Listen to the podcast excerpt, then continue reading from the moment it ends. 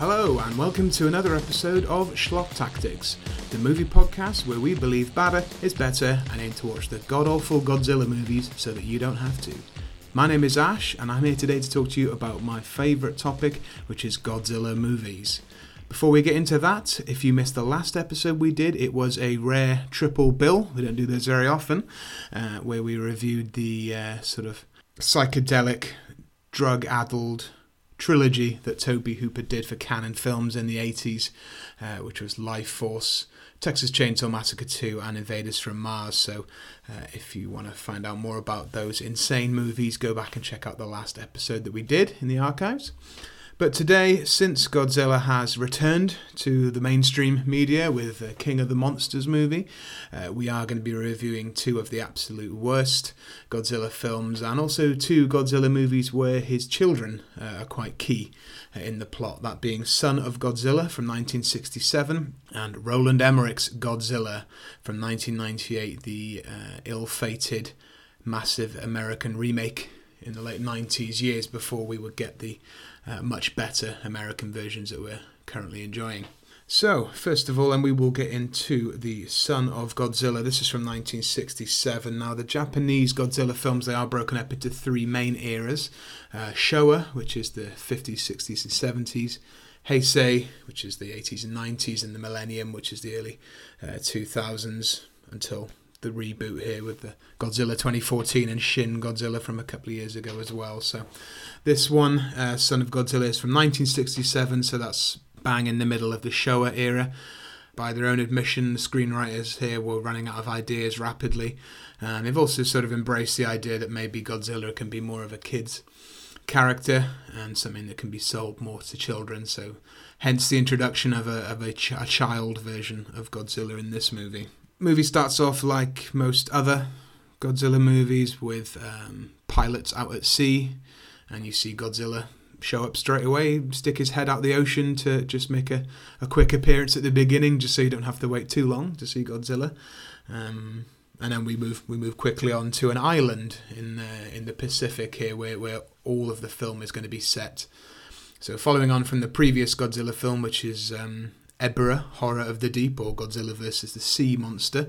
This is the second Godzilla film that's going to be set entirely on an island. No smashing of skyscrapers or tiny model cars or anything like that, unfortunately. In this one, it, all kinds of jaunty music when we discover this island. Again, letting you know that this uh, Godzilla is now a kids' movie or a kids' franchise.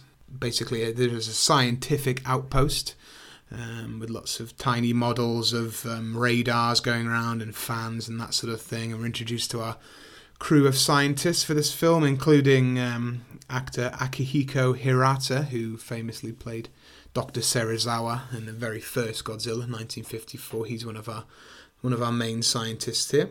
But not long after we're introduced to the scientists, news reporter parachutes onto the island somehow ends up marooning himself on the island and refuses to leave. And he says, What are you going to do? Make me swim home? And they seem to be all right with this and they let him stay uh, under the agreement that he does uh, cook, do their laundry, and do all the sort of shitty jobs that they don't want to do. But he seems happy with this because he, he's got a feeling there's a big scientific experiment going on and something. Something interesting might happen that he can cover here for his uh, for his newspaper, presumably. A theme that was also quite featured in uh, Godzilla 98 as well. We get our first look at a creature on this island, which is, uh, I want to say small, but it's actually a, a praying mantis the size of a man. Um, so it's not that small, but it's not a kaiju as such. It's quite quite normal size. So we see this skulking through the jungle, and that's your, your indication there maybe some weird uh, wildlife on this island that you're going to see pop up again and again here. Some weird sort of attempt at comedy here, where um, the uh, the journalist washes the the spinach in with someone's underwear, and no, they don't want to eat this because it's been in someone's underwear. It's a bit weird. Um, they mentioned that there is spinach native to the island, so this is what they're going to be eating basically for as long as they're here. So the journalist goes off to, to pick spinach, and he, to his surprise, he finds a, a beautiful woman swimming in a lagoon. But then, as soon as he sees her, she disappears again. So there's a suggestion that there is um, some people already live on this island apart from them. Um, we get lots of sort of scientific mumbo jumbo exposition here where the uh, the main scientist explains that what they're trying to do is research some sort of climate manipulation control converter thing. Uh, the idea being that when we run out of space, or when they run out of space in Japan, which obviously is, is, is not that hard to believe, that they're going to be able to convert the wastelands of Siberia and the Sahara, etc., into uh, places where we can live. So there's this sort of interesting idea that they can control the weather and I guess ahead of its time in, in terms of climate change and stuff like that. Um, but it's a countdown to what they call E Day or Experiment Day when they're going to launch this sort of freezing thing. They're going to try and freeze and introduce a colder climate. It's pretty pretty muddled up here, but we do end up at E Day and they do launch this sort of little tiny balloon into the air and then it sprays loads of jets. Um, it seems to go wrong because it ends up just sort of ends up causing some sort of radioactive storm, and they have to stay inside for three days while the fallout settles around the island. They can't come out, and then they do come out. It's quite funny. I watched a dubbed version. There's, they just say, well, "Those air conditioners kept us from roasting to death." Ha ha ha ha. So yeah, always watch the dub of these films because it's much funnier. And as soon as they do come out and they're thinking, oh, it's great, the fallout is settled, everything's back to normal, and you do see again the, the praying mantis, but it is now Godzilla sized, so the nickname Gigantis is one of the names used, which which I like. It's a good name. There's a couple of these actually. Um, there's three Gigantises, so there's not a lot of variety with the monsters in this one. Gigantis is your main sort of antagonist for Godzilla, and they do look pretty cool. They've got like am- big amber glowing eyes and you know massive pincers and stuff like that. It's pretty cool. They dig up an egg out of the ground, and it kind of looks like a Mothra egg. So you sort of half thinking, oh, is Mothra going to show up? But in actual fact, it is the very first appearance of baby Godzilla or son of Godzilla or Minya um, which is most commonly referred to as a combination of Mini and Godzilla, Minya.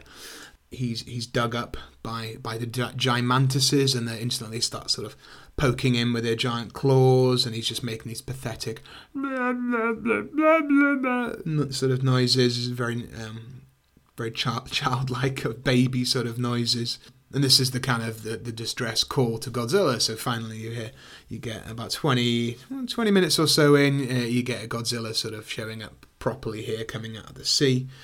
Uh, he goes to town on the giant mantises, gives them body slams, busts out the atomic breath. Um, you get you get a lot of this in the late '60s Showa Godzilla films, but there's a lot of um, chucking rocks at each other's heads kicking uh, rocks like a football into people's heads. It's uh, it's weird, but it is quite a staple of, of these these films at this time. Yeah, he eventually beats beats up the gigantises and roasts them with his atomic breath. It's like a flaming corpse, insect corpse. But I'm, not sure it's very child friendly. Um, but we're properly introduced here to the, the the woman who was seen swimming earlier, who was actually called Reiko and it's revealed that she's the son of um, an archaeologist or an explorer that came to the island years ago. Her mother died in childbirth, and then her father died uh, quite a while afterwards. And for some reason, it's not really explained, but she speaks like a cave woman. You get the impression that maybe she did know how to speak sort of normal, and then it's become more primitive over time. Again, I'm watching the dub version here, so it's stuff like we go Godzilla here, you know, just dropping unnecessary words from from the verbiage, which is, is weird. Um, not really explained, just that she's become a bit feral and a bit primitive from living on the island. And it's revealed that she um, she hid in a cave whilst the radioactive storm was happening, so hence why she's not like a fifty foot woman, which I thought was a bit of a shame. That could have been an interesting kind of twist to have a massive human um, kaiju knocking about as well to maybe help out Godzilla we get a lot of slapstick father and son comedy here. This is what they, you know, what they really wanted to get to in this film was was this madcap um, son of Godzilla stuff. So Minya is again like playing football with massive boulders. He's playing jump rope on Godzilla's tail. He can only blow atomic hoops at, at, the beginning. He's not able to do a sustained breath, so you get these pathetic little like and these little the rings of atomic breath come out. It's quite, it is quite funny. Visually, looks quite good. It's around this time that all the scientists somehow catch uh, like island fever or jungle fever, whatever you want to call it, and they all become quite sick. So um, Reiko, the uh, feral woman, um, suggests they get the red water from the special place on the island. The red water will definitely heal them. But to get the red water, you have to get past the Spiger. Not spider, Spiger. and one of the scientists says, What is a Spiger? And she just says, It's a giant spider. Okay, yeah. This this character would later be called Kumonga uh, in later films, which is a much better name, and I think that probably would refer to him as Kumonga instead. Uh, we get one of the scientists here who's got a fever, and he, you get this kind of crazy acting. He's called Furukawa. He just gets up and starts flailing around, and go, uh, which is some pretty cheesy acting here again, Baby Godzilla gets uh, gets into a bit of a scrap with a Gigantus, tries out his atomic rings, and they're not really doing much. They're just kind of bouncing off the head of the Gigantus, just annoying him really. Um, but then it's at this point that Kumonga, the giant spider, emerges. And this is one of my favourite kaiju of this of this period. You know, it's no it's no King Ghidorah, it's no Mothra, but um, in terms of these low low key sort of Godzilla movies where they're, they're trying to get away from the main the main uh, monsters and come up with something different. I think Kumonga is pretty cool. It's this sort of black and yellow stripy massive spider and its eyes are all kind of bejeweled and, and sort of lit up and gleaming. It's, it's pretty cool. And as a spider, as you'd expect, it's got the ability to shoot lots of webbing at, at, at the other monsters to get them all kind of tangled up so they can't move the journalist and, and the native girl they run into a cave to hide. What I quite like about this film is obviously you get the men in suits and the, and the massive puppet sequences, but you also get um, some massive physical props that have been built so that humans can interact with it. So earlier in the film, there's like massive gigantus claws coming down into it, like near a human, and you can see it's a real thing interacting with a real thing, which is always the key. Uh, with with the tokusatsu uh, films, Japanese films, the idea is it's all practical, and even modern day CGI films, uh, you know, often you'll find the real savvy ones they do still have sequences where a human interacts with something that's real and you can you can always tell when that is the case and it lends it lends a bit more um, depth to the to the creature effects and there's another example of this where a, massive long spider um, leg with a claw in the end comes into the into the cave and, and tries to get at all the scientists and they're all having to dodge out of the way at this sort of real physical prop that's being like stuffed into the into the cave and I quite enjoyed that as well. So Kumonga, you know, completely webs up Minya and Gigantus before they could even really have a proper scrap. It's at this time that the scientists are able to release the freezing unit. So there's again, it's another attempt at them trying to send something up in a balloon and unleash some sort of um, gas or liquid. So they're hoping to go the other way this time rather than unleash sort of a nuclear holocaust for a couple of days. They're going to try and freeze everything down so we get to a normal radioactivity level and therefore there will be less giant monsters and we won't burn to death, is the idea, I think. We get a showdown here between Godzilla and Kumonga, which is the main sort of the main fight that Godzilla has in this film.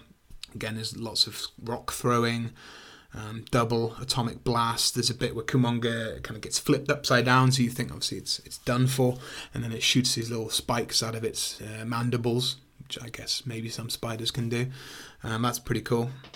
Uh, it's at this time that it starts snowing because the uh, the freezing um, ray, the freezing unit, has unleashed its its sort of gases, and it starts snowing down down on, on, on the island, and all the scientists are looking on dressed as Santa for some reason. They've got these red um, jackets with the white trim, I guess, to really to indicate that it is cold because everyone's dressed like Santa. It's a bit weird.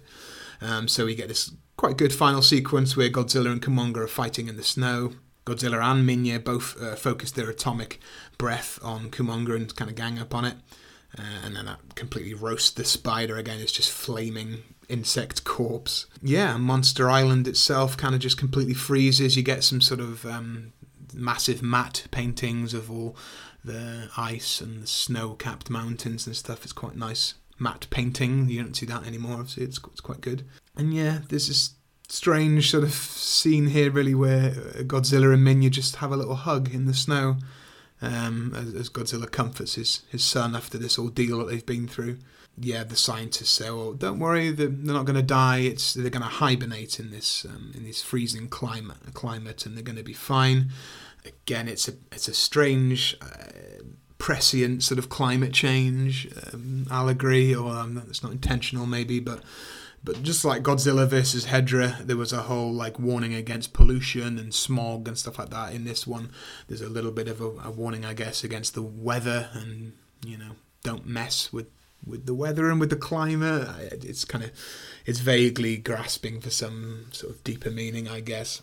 And then right at the end, a submarine comes to rescue them, but it comes out of the water really suddenly, and they're like, "Oh my god, why didn't you tell us you were sending a submarine? We were terrified." And a big laugh. All the scientists are just happy to be getting off there. And then just this sort of closing shot where, where Godzilla and Minya are embraced but covered in snow. And that's the end. So yeah, Son of Godzilla pretty cheesy film for by by all accounts, and more low key than the other Godzilla films of the '60s. It's more more like the Godzilla versus the Sea Monster. You know, it's all kind of surf, Beach Boys influence, where everyone's wearing kind of uh, quite nice uh, tropical Hawaiian shirts, and and and they're going for that kind of tropical island sort of vibe. There's some some alright fight sequences in it. The introduction of Kumonga is is pretty important in Godzilla history because it, it pops up in a lot of the movies of this era afterwards, you know, as, as quite a good antagonist. Son of Godzilla, you know, Minya. I still have mixed feelings on, on him. Obviously, it's very goofy and slapstick, but some of it is genuinely funny and charming, and I'm sure kids kids find it funny. So I guess it's kind of a necessary evil. They wanted to draw draw a wider audience in. They didn't want people to be scared of these films necessarily. Wanted all the family to to enjoy the, the Godzilla movies, and I, I guess you can't can't begrudge them too much. So so after this would follow probably one of the best um, Showa era Godzilla films, Destroy All Monsters, um, which I was able to see a couple of weeks ago. Um, Bristol Bad Film Club put on a screening, Godzilla Geddon, where they where they screened Godzilla 1954 and Destroy All Monsters. So shout out to the Bristol Bad Film Club. That's a great film. It's just a fantastic film. It was great to see it with an audience. Minya is in that as well. Very briefly at the end, he pops up and uses his um, uses his atomic hoops to um, to restrain Ghidorah for a minute or two, which is which is comical. Um, but then af- after Destroy All Monsters, the, the series would really plunge again with a film called All Monsters Attack or Godzilla's Revenge. That features Minya really heavily. Uh, and it's such a kid's film that the entire film is really um, a dream of a young boy. Uh, and it's a real sort of um, after school special teaching kids to be respectful and um, behave yourself and make sure make sure you do always do your best and that sort of thing. Just a complete sort of uh, lecture for, for little kids played out by by massive kaiju. So that's possibly an even worse film than this. I would say probably is. Um, but this is the introduction of the son of Godzilla, and you know also a fairly low point for, for the 60s. But if you want to watch all the Godzilla films, and you've seen a lot of the early 60s ones, you will eventually get to this one. But as far as the Showa era, you know, Destroy All Monsters is a lot better than this. Uh, Godzilla versus Hedorah is one of my favourites. And Godzilla versus the Sea Monster, or Ebirah, quite similar to this film, all set on an island, but a, a, bit, a bit more fun. So, yeah, go check out those 1960s Godzilla films, and you will eventually get to the Son of Godzilla. So now we come to Godzilla 1998. So this was the very first American version, Western Hollywood version of the the infamous Japanese character. A film that I, I watched to death when I was a kid. It was one of the, the VHSs that we had, one of maybe ten or twelve. I think we also had Independence Day, which is which is the film that Roland Emmerich was was coming off here. So uh, definitely at the time I was a big fan of Roland Emmerich's style smashy smashy disaster uh, blockbusters from the 90s. Nominated for many Razzie Awards, actually won two one for Worst Remake or Sequel, and one for Worst Supporting Actress. Uh, Maria Pitillo, who plays Audrey in this film. Now, this film, I probably didn't didn't realize this when I was a kid, but this film is two hours and eighteen minutes long, which is a hell of a slog uh, for any kind of disaster film, action film.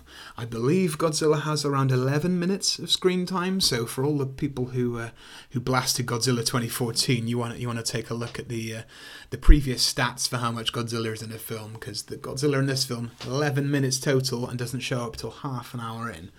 Um, but yeah, this is this is a big budget 90s blockbuster version for the West uh, of Godzilla stars Matthew Broderick, who apparently committed to the film before he'd read a script, sadly for him. Jean Reno, who's just coming off of the back of uh, Leon, very successful film. Um, but yeah, as I mentioned, this is Roland Emmerich. So this is the guy that did Stargate, Independence Day. He was a real, becoming a real powerhouse in '90s uh, sci-fi action blockbusters. So that's, that's why he gets his hands on this one. Apparently, he didn't he didn't like Godzilla movies. He'd never really seen a Godzilla movie, and he only took the project on if he could do whatever the hell he wanted with it. And he did, unfortunately. Opening credits here is a weird sort of montage which combines nuclear testing in the South Pacific with lots of footage of iguanas and Komodo dragons and stuff. So I think it's very clear where we're going here. It's never clear, very clearly said that it is an iguana, but the, the strong suggestion here in the opening is that, yeah, that's why this creature does look how it does look, and we'll get to that. This film opens much like Son of Godzilla and every other Godzilla film in the South Pacific uh, fishing boats, storms, and strange um, swelling and crunching and, and ships being being savaged, basically. And yeah, when we get our introduction to Matthew Broderick's character, uh, inexplicably, Matthew Broderick is playing a Greek man in this film. I don't know why. I'm fairly certain Matthew Broderick is not Greek. Um, Nick Tatopoulos, although everyone gets his name wrong in a, in a faint xenophobia, everyone calls him Topopopopoulos and all this sort of stuff.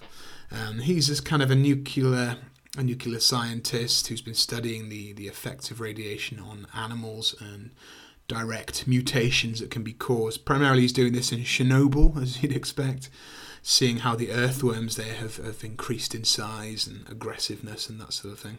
But um, the army show up and tell him he's being reassigned. We then jet over to Tahiti, uh, where Jean Moreno is introduced here as uh, Philippe, uh, a, mysterious Frenchman. And we get this um, this footage here of this old man that survived the fishing boat disaster, which uh, this bit made me crack up when I was a kid. Just this old guy just going, Godzilla, oh, Godzilla, Godzilla, as a lighter is, is passed in front of his face. Laugh out loud. Even as a kid, I thought that was pretty silly. And we jet straight over to Panama. We are like all over the world here. It's just like a, a Bond film in its globe trotting. Uh, in Panama, Matthew Broderick's character Nick is flown out there, and just to see that there are giant footprints, and then realizes obviously there's a, an enormous animal on the loose. And then we end up in Jamaica, um, where a ship has been kind of clawed with th- three claws down the side, and uh, basically you, you, get the impression here that uh, Godzilla has uh, started in the South Pacific, swum all the way over to America, hopped over Panama, and just sprinted across the very narrow stretch of land there and, and gone through the Caribbean. Now he's on his way to New York City, or as they caption it in the film, they just call it the city that never sleeps. You can't just call it New York City, that's not really explained. But here you're introduced to um, the character Audrey, uh, played by Maria Pitillo, the previously mentioned uh, Razzie award winning Worst Supporting Actress. She, she is pretty bad throughout. Um, she's joined by Harry Shearer here as a boss, uh, Charles Caiman. Um, you'd rec- recognise the voice, certainly, of Harry Shearer from The Simpsons. Speaking of The Simpsons, there's also Hank Azaria, um, plays the character of Animal here, and even uh, Nancy Cartwright uh, pops up as well. So between the three Simpsons actors in this film, you've got characters like Moe, Principal Skinner, Nelson, Bart Simpson, Chief Wiggum, the good the good bulk of all Simpsons characters are in this film, or not not being uh, voiced, but but they're all in here. Oh no, we we get one of my favourite scenes from from when I first saw this film, and was used as the teaser at a lot of the a lot of the trailers as well. An old man goes out onto a fishing pier. The locals are saying, "Are oh, you never going to catch anything? Why do you keep going fishing?" And he throws his line in, and he gets a bite. He's like, "What?" Oh boy, I've really got a bite here. And then you get this awesome, like, wide shot of the water swelling up in front of him. And then the creature coming towards him, busting all the planks up in the air, bit one by one, just flipping them up as he runs back towards the camera down the pier. And I'll have to give credit to, to Roland Emmerich here. This is a really great shot, a really great sequence, and probably the high point of the film. In fact, I think, I mean, I know it's a two hour film, so the first half hour probably couldn't count as the first act, but I, I think the first act of this film is the strongest, and it tends to go downhill around about this point, and this is when the creature emerges from the water, and you get your first look at Roland Emmerich's designed Godzilla, or as a lot of the fans refer to this creature, just Zilla, to, to differentiate it from what Godzilla usually looks like. Now that's that's due to this creature really looking quite different from your traditional Godzilla. It looks like a big iguana, as I said earlier. Anyone anyone who thought that the opening sequence was just you know metaphorical, um, you're going to look pretty stupid because no, this this is an iguana that's been made massive by radiation. It's got a very long throat with the sort of little pouches and stuff like that it's sort of everything that, that the original Godzilla isn't. It's very muscular, slender legged, it can run super fast, it's got a massive jaw and a chin. It, it's just, they've feels like they've gone the completely the opposite way just for the sake of it to, to try and make it different. I read that they actually the producers here were given a 75 page dossier by Toho Studios, obviously when they agreed to license out the character, telling them what they could and couldn't do. And they said that Godzilla can't eat people, only fish. He's got to have three rows of dorsal plates, no more or less than three toes on his feet and four fingers on his hands. He cannot be made to look silly, and he cannot die in the movie. In case you were wondering, all of these points were completely ignored, um, which is why Toho took a very long time to let the American studios have another go at the character further down the line.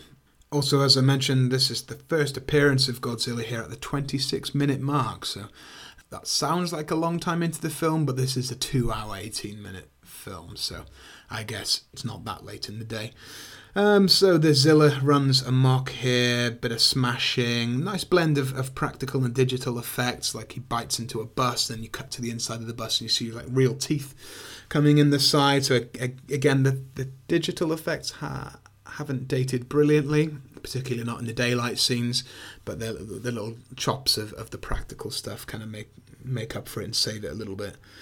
Just a really sort of athletic looking iguana. He can run super quickly through the streets of, of New York. Uh, now, the girlfriend of Animal, the cameraman, Hank Azaria's character, she is not in the film too much, but she does have some of the more interesting uh, dialogue, especially for so recently in, in time. She refer uh, Animal starts chasing Godzilla down the street with his camera, trying to get a good shot of the monster as it goes overhead, and she refers to him both as a retard and a crazy wop, um, which is pretty pretty shocking dialogue even for 1998. Um, luckily, she's not in this too much. Uh, he is nearly squashed um, by Zilla, but uh, evades it and then manages to get his news footage. Charles Caiman, uh, Harry Shearer's character here, says this is the worst disaster since the World Trade Center bombing, which is a very dated, unfortunate line. Um, we get our first little, little, blast of the soundtrack here as well, which is something I also had on um, cassette at the time, uh, Puff Daddy and Jimmy Page inexplicably came together for a collaboration on this soundtrack for "Come with Me," which is kind of a reworking of uh, of an old Led Zeppelin song, but with Puff Daddy rapping on the top, which is perhaps a, a strange indication of Puff Daddy's popularity at the time. Jean Reno's character Philippe has lots of scenes here with his French colleagues, which are supposed to be comic relief, but they really don't work. And it's lots of stuff like, why can't we get any croissants? Why are there only donuts? This coffee is disgusting. What what do you call this? I call this America. Just kind of real lazy. Um, you come from this part of the world, now you're in this part of the world kind of comedy, which it doesn't make anyone laugh, surely. And you know, Jean Reno does have some okay comedy later on in the film, but for the most part, we're cutting away to these French um, Secret Service people hiding out in hotel rooms and fake UPS trucks, and it's just like, where is this going? What's the point of this? And it won't pay off for a very long time. So until you get there, you, you just kind of scratching your head, really. So Nick Tatopoulos comes up with his um, genius plan here to lure Godzilla out of hiding. He's gone into hiding somewhere, the sewers, I guess, and um, they get a big pile of fish here dumped out into the street. They open up all the manhole covers, and that's going to be the the bait for Godzilla to come out the sewers. And this is your your first kind of reference to Jurassic Park, not the last. I say reference, just ripping off Jurassic Park repeatedly throughout this film. No sooner than you've had a Jurassic Park reference, you get a Jaws reference with a, a dolly zoom onto Nick when he hears Zilla roaring and coming up and cracking the pavement. So, just um, you know, unashamed kind of rip-offs of, of much better monster movies, much better disaster movies, left, right, and centre here. Zilla does come out the ground, and it's kind of dark and raining, and I've got to say the, the CGI effects do look a lot better in, uh, when it's a bit darker and there's no harsh kind of light background to frame him against. We get a brief kind of, I guess, atomic breath. He breathes a bit of breath which turns into fire and sets fire to the cars. Now, it, it's said on IMDb that uh, Roland Emmerich didn't really want any atomic breath. He just wanted the creature to be able to kind of breathe out, and that would cause like massive gusts of, of wind, like a sonic boom or something. But obviously doesn't look great on camera. So I think they eventually conceded and had some sort of fiery breath, but it's not used too much. Again, that that would be too much like the actual Godzilla character that they were meant to be portraying, and, and Roland Emmerich wasn't really interested in that. Zilla is chased through the sort of streets of New York with the skyscrapers, so it's like these sort of canyon um, type things, and um, he's being chased by a fighter pilot who's kind of locking on, and you get the kind of 8 bit computer screen grid. So, this is a Star Wars reference in case you, are keeping score. Um, I guess Top Gun reference, the amount of, of, fighter planes and people with names on their helmets and stuff at this point. Um, but they accidentally blow up the Chrysler building, which everyone thinks is the Empire State Building, but it's not. It's the Chrysler building, and that kind of falls into the into the street. I mean, the the American military in this film are incredibly shit and inept at shooting this massive monster that's that's storming through the streets. Although it's moving quite fast, it seems like ten or fifteen helicopters can't really achieve much. Can't really hit him with all their missiles and they, they make the excuse that well the heat-seeking missiles don't work because it's a, a, reptile and they're cold-blooded, but it, it's pretty inexcusably shit military action here. Nick and Audrey end up reunited, and the music you get over this romantic sort of rekindling is actually kind of the same as the music all through the film. It's kind of schmaltzy Disney tinkling of um, wind chimes and stuff like that. The score for this movie is, is pretty shit when you compare it to um, the classic Godzilla scores or even the more recent ones, which have been brilliant. You know, even even when they're not incorporating the classic Godzilla sounds, they've come up with their own interesting scores and menacing kind of booming drums and brass. This is just like copy and paste '90s, you know, cheesy score here, and it, it's not great. Nick gives a bit of a scientific uh, exposition update here for everyone that's interested. Um, it, this creature is a burrower, it's a reptile, it's evolved from the radiation, um, and also he is pregnant. And he explains, which I guess it's always been true, he explains that Godzilla is asexual, doesn't need another Godzilla to mate and to reproduce. It can just lay an egg and out comes um, a baby Godzilla. So I, I, guess that was also true in Son of Godzilla, where they don't um, get into the the finer points of Godzilla's reproductive organs because um, it's a kids' film. Yeah, he's pregnant and he's nesting in New York. He came all the way from French Polynesia to New York for reasons undefined. Unfortunately, Audrey, in an attempt to further her journalistic career, steals uh, a tape labeled Top Secret um, from on top of his TV, and uh, she she gives it to her news station, who tells them everything that he told her, and then you get Harry Shearer again giving the the report here, saying that well this creature is called Godzilla, and it's a mythical sea dragon referred to by Japanese sailors. And she says, "Oh, he's not pronouncing it right. It's meant to be Gojira." And that's the reason. That's where the, the, Godzilla name comes from, which I guess is sort of true. Godzilla is an, an anglicized version of Gojira, but down to him being a bit of a bumbling fool who can't pronounce Japanese words correctly. When this is broadcast on the news, uh, Matthew Broderick and all his military uh, bigwigs are, are sitting around and they see all this top secret information broadcast on the news. And this is one of the times when when Broderick's acting is, is pretty shocking, really, when he's trying to look surprised and innocent, and like he didn't know this was going to happen, so he just keeps like looking from left to right and going, "Wow, oh, no, what?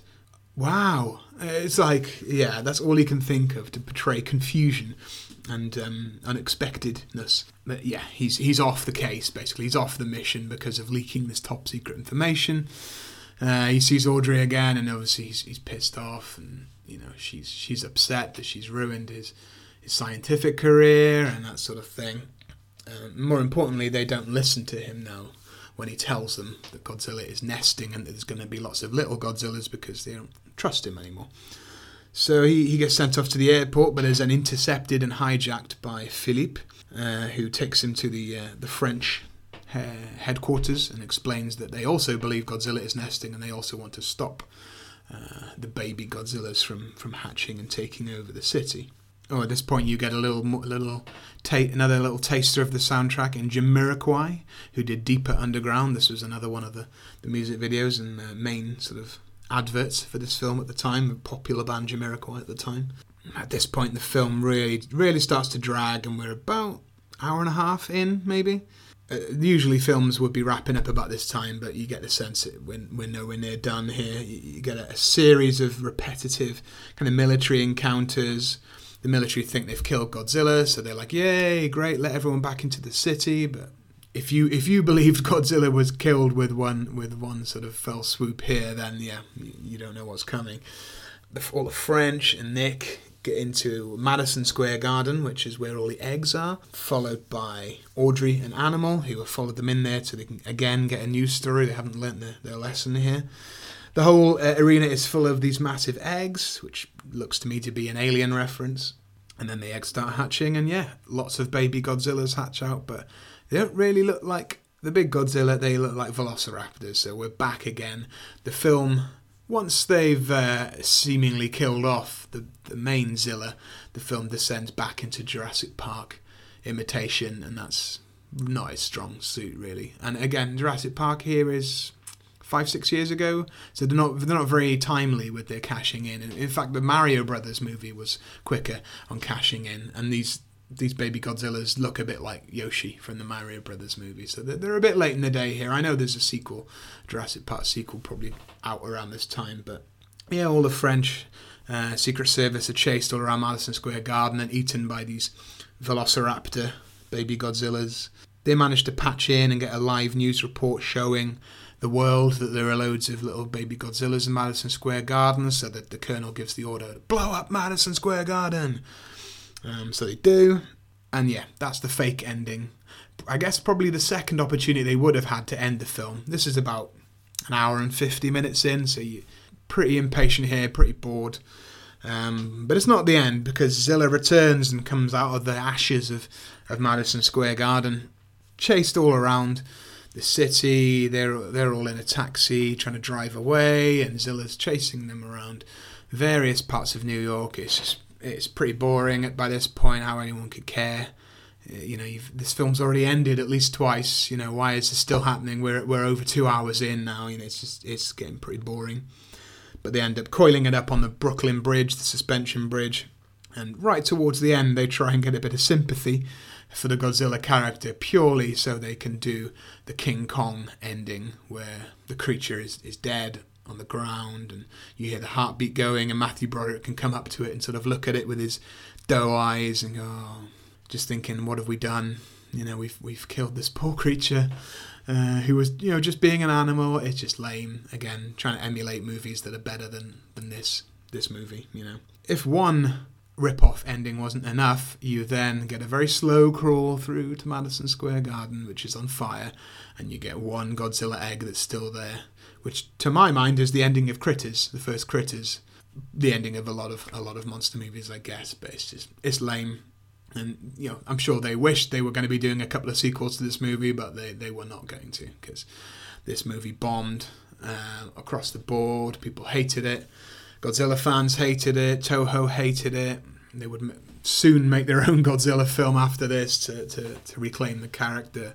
So yeah, that's Godzilla '98, and I, I guess the the question is what is wrong with this film you know i mean if you look at this in isolation as a 90s disaster movie blockbuster along the lines of deep impact armageddon independence day it fits in with all that stuff perfectly really although it's a bit longer than those films i feel like it is Um, it kind of fits in with all that great, and, and I loved it when I was a kid, but I didn't really know what Godzilla films were. And, but I mean, the problem here, as I've mentioned, this film rips off about six other films, but none of those films are Godzilla films. It's it's obsessed with being Jurassic Park or Jaws.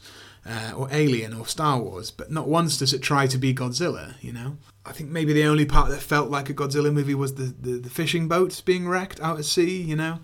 Apart from that, it doesn't look like Godzilla. They use the roar on and off. Sometimes you can hear the classic roar. Sometimes it's just running down the street, just going, eh, eh, um, sounding like a, a pretty stupid incarnation of, of the character. Pretty, pretty lame.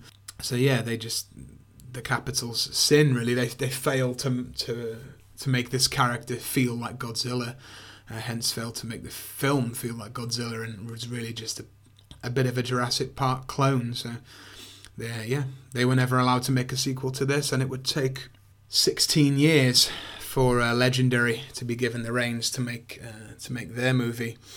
Uh, which they did in 2014, and, and, now we've got King of the Monsters and Kong vs Godzilla coming up. So, you know, the franchise is, is back. You know, in in the Western the western side of things and, and doing a lot better than it, than it did here. So that's Godzilla 98, the first attempt to, to get a western Godzilla movie going. So out of these two films, uh, they're both pretty bad.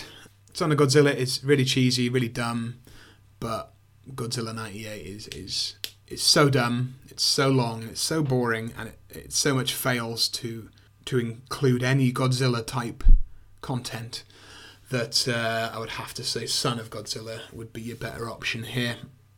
As cheesy as it is, it's still the classic character. It looks like Godzilla, sounds like Godzilla, and fights typical Godzilla villains. I mean, Godzilla in Godzilla '98 doesn't even fight any other monsters. You know, it's always a little bit, a little bit dull when, when Godzilla doesn't have any other monsters to fight. So yeah, stick stick with Son of Godzilla and the Japanese classics here uh, if you, if you, if you want to pick one. Uh, recommendations if you want if you want more of well if you want more of Godzilla 98 look at Roland Emmerich's films you got Stargate and Independence Day which are okay um, I would say 2012 the film that he did about the end the Mayan end of the world is probably his best thing because it is knowingly over the top and ludicrous um, it's basically a disaster film that includes every potential type of natural disaster possible. So there's tsunamis, earthquakes, super volcanoes, all sorts of nonsense. So if you want, if you want Roland Emmerich done properly, um, I, I, would go for 2012.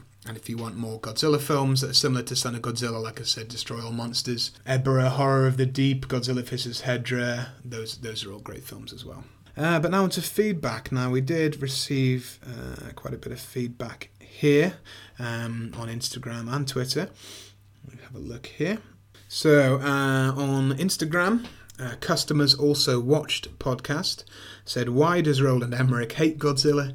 Did he have a traumatic incident with a lizard in his childhood, or a bad experience watching one of the earlier films?" And yeah, I think I mentioned earlier that God's um, that Roland Emmerich admitted he, he didn't like Godzilla films. Why he was allowed to make to make a Godzilla film, who knows? But yeah, maybe he also did have some sort of uh, iguana run in when he was a kid. Who knows? On Twitter, we had Kaiju Ren, who said 98 is a terrible Godzilla movie, but a fun giant monster movie. Son of Godzilla is sweet, cheesy, and honestly one of my favourites from childhood. And yeah, I think I think you've sort of nailed what I was saying earlier about Son of Godzilla. If you are a kid, you're probably thinking this is great because you've got this little kid version of Godzilla that you can kind of relate to. And yeah, I, I think uh, you've got to go easy on it for that reason. And um, like I said, '98 Godzilla. It's a, it's not a bad monster movie. It's just a bad Godzilla movie. Cat Friendly Bakery on Twitter, which is an awesome name. Uh, Godzilla 98 is bad in a funny way, as long as you understand that's what you're going into a bad but funny giant monster film. And Son of Godzilla is classic fun, it's undeniably cheesy, but that only makes it so enjoyable. I would agree with you again on Son of Godzilla, it is it is super cheesy, it's that you have to laugh, but I don't know that I laugh much at Godzilla 98. It's it's two hours and 18 minutes long. Uh, there's not too much to laugh at there. Um, Matthew Broderick's acting Maria Pitillo's acting certainly quite laughable.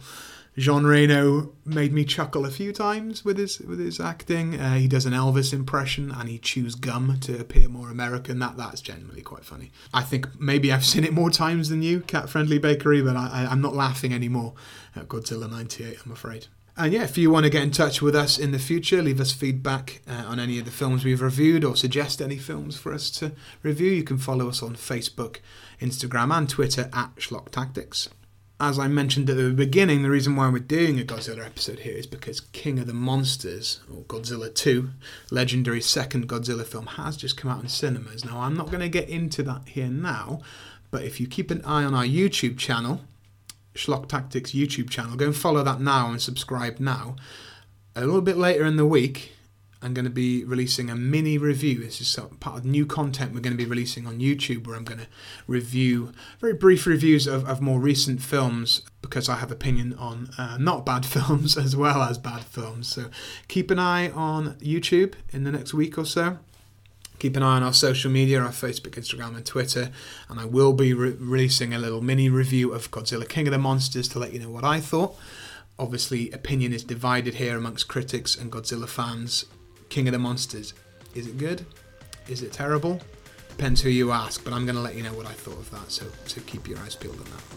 But yeah, as far as this podcast, obviously you want to subscribe to the podcast to make sure you get a new episode every time we publish one.